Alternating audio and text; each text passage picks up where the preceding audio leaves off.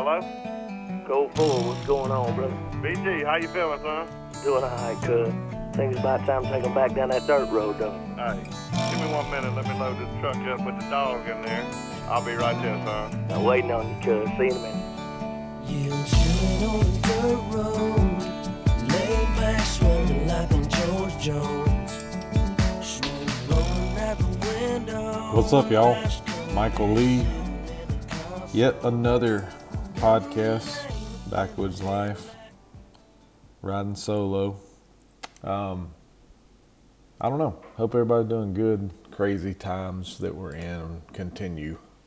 But, um, you know, we push on. We figure this thing out as we go. I've got faith in the good guys out there. Girls, guys, girls, all of us.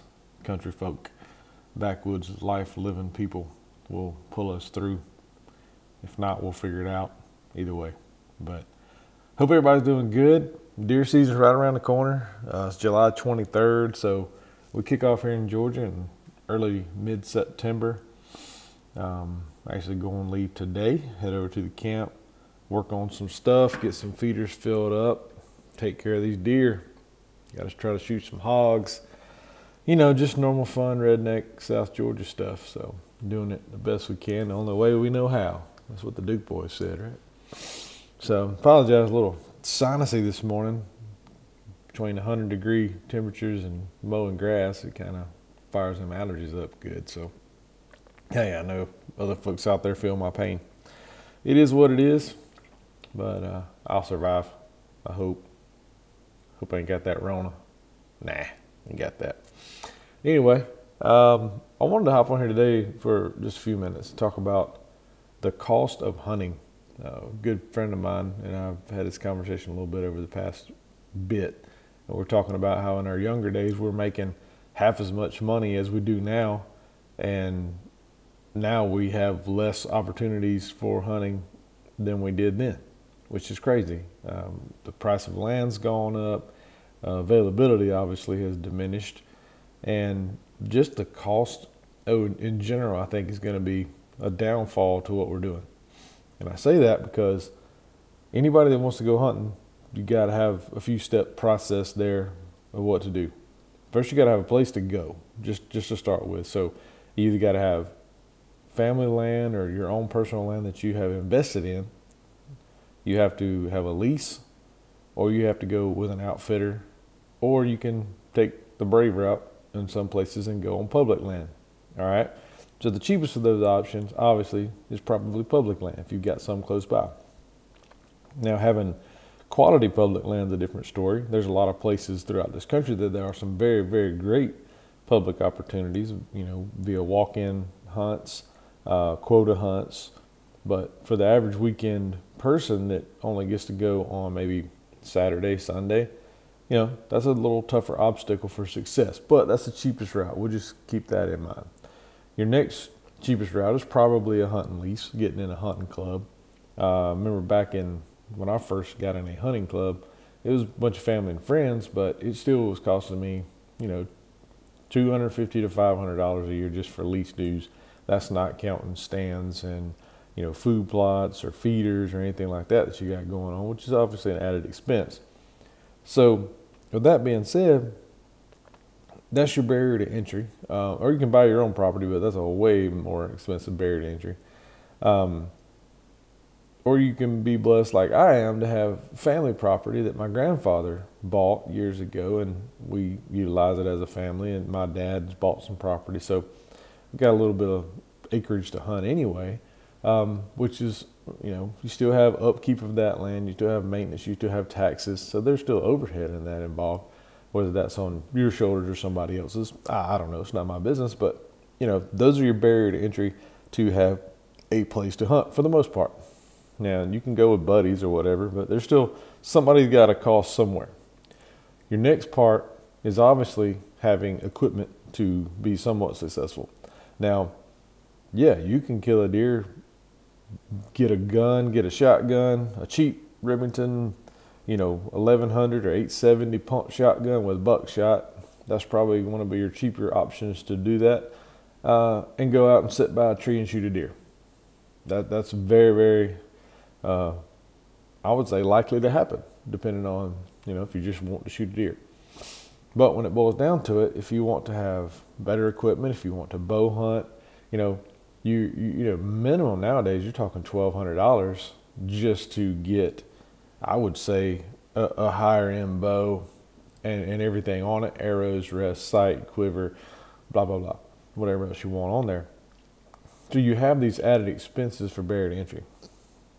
And as we keep talking more, you're talking now into the land management side. I mean, food plots are expensive to do.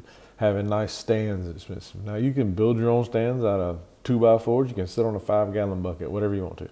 But if you want to go the full Monty and you want to get, you know, like a redneck blind over Antler King food plot to enhance your odds of success, because I believe uh, when it comes to stands, you know, you buy a more expensive stand, you're paying for luxuries, you're paying for comfort, you're paying for warmth, you're paying for, you know, basically uh, the whatever experience you want to get out of the deal. So, uh, but that adds to your success. So if you're sitting in a redneck blind that's warm, comfortable, comfortable chairs, you can sit there longer. And if you can sit there longer in the elements, rain, shine, sleet, snow, hail, whatever, you are going to be more successful filling that tag because you're going to be there more. It's going to be more of an opportunity for you.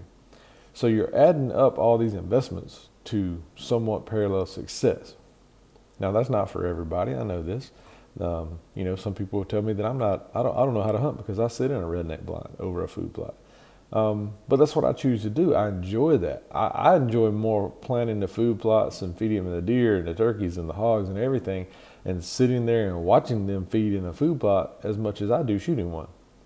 And I'm very selective what I shoot, but that's my choice. If you go out there and you shoot a spike, a doe, a four point, a twenty point, whatever you want, that's your prerogative. That's your, that's your experience.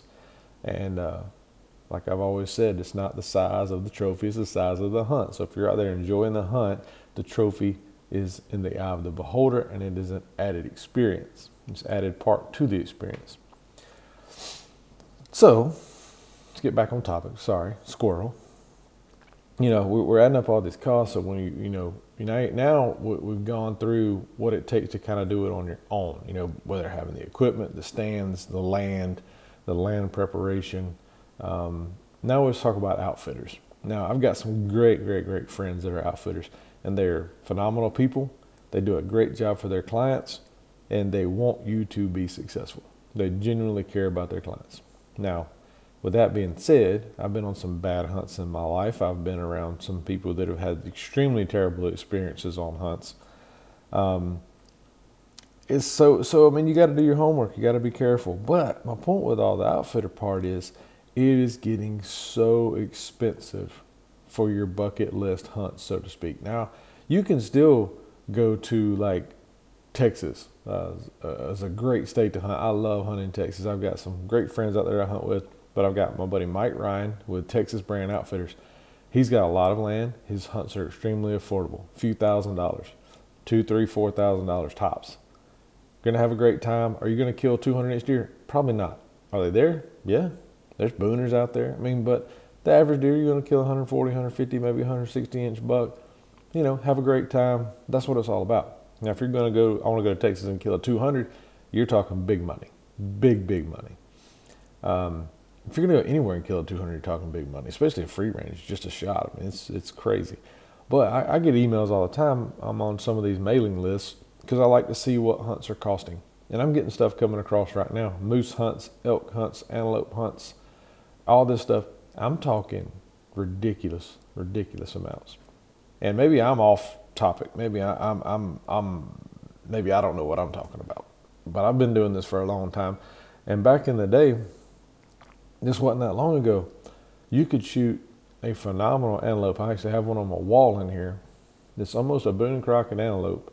And I think I was, it was around twenty-five hundred dollars, twenty-six hundred dollars. Now, that's not just chump change, but that same hunt now is four or five thousand dollars. I don't get it. I won't do it. I'm not gonna do it. I just will do without. I'll just keep hunting whitetail, and if I have to, I'll hunt right here in my backyard. I've got ten acres. I mean, if that's what the world comes to, where I can't afford to go hunt no more, then I'm just going to hunt what I can. I'll hunt my family land, I'll hunt my backyard, and I'll, and I'll take what I can. Um, and it's sad to say that you have to do that nowadays, but I mean, I'm seeing moose hunts that are twenty thousand, thirty thousand dollars. I'm seeing elk hunts that are, I mean, ten thousand, twelve thousand to twenty thousand dollars. Now, don't get me wrong, fine animals are taken. You know, I'm not saying they're guaranteed or anything like that, but. Sorry, I got a phone call right in the middle of talking. Imagine that. The beauty of technology and recording a podcast on your phone. um, but what I was saying is these hunts are getting so expensive that the the average person, you can save your lifetime. You know, I mean, I, I don't know a lot of people that's just got, you know, ten thousand, twenty thousand dollars laying around to to basically go on a moose hunt or an elk hunt. Maybe I'm out of touch with reality. Maybe I've got friends that's got a lot more money than I think. But with all that being said, I don't really know the future of this thing, because I've got ten elk points for Wyoming. ten, I mean, that's just taking me twelve, fourteen years to build these up. And having that many points, I'm sitting here, and I just want to find a really good outfitter in Wyoming so I can go out, take my rifle, and I can kill a really, really big elk. And I'm done with it. That's the reality of my elk hunting career, because, I mean, I live in Georgia, so we don't have a lot of elk running around. I'm not saying I won't go on another elk hunt, but, you know, it took me that long to get those points. I want to go cash in. I want to kill a big boy and, and have a great time. The minimum I've found so far on a on a quality elk hunt is seven thousand five hundred dollars.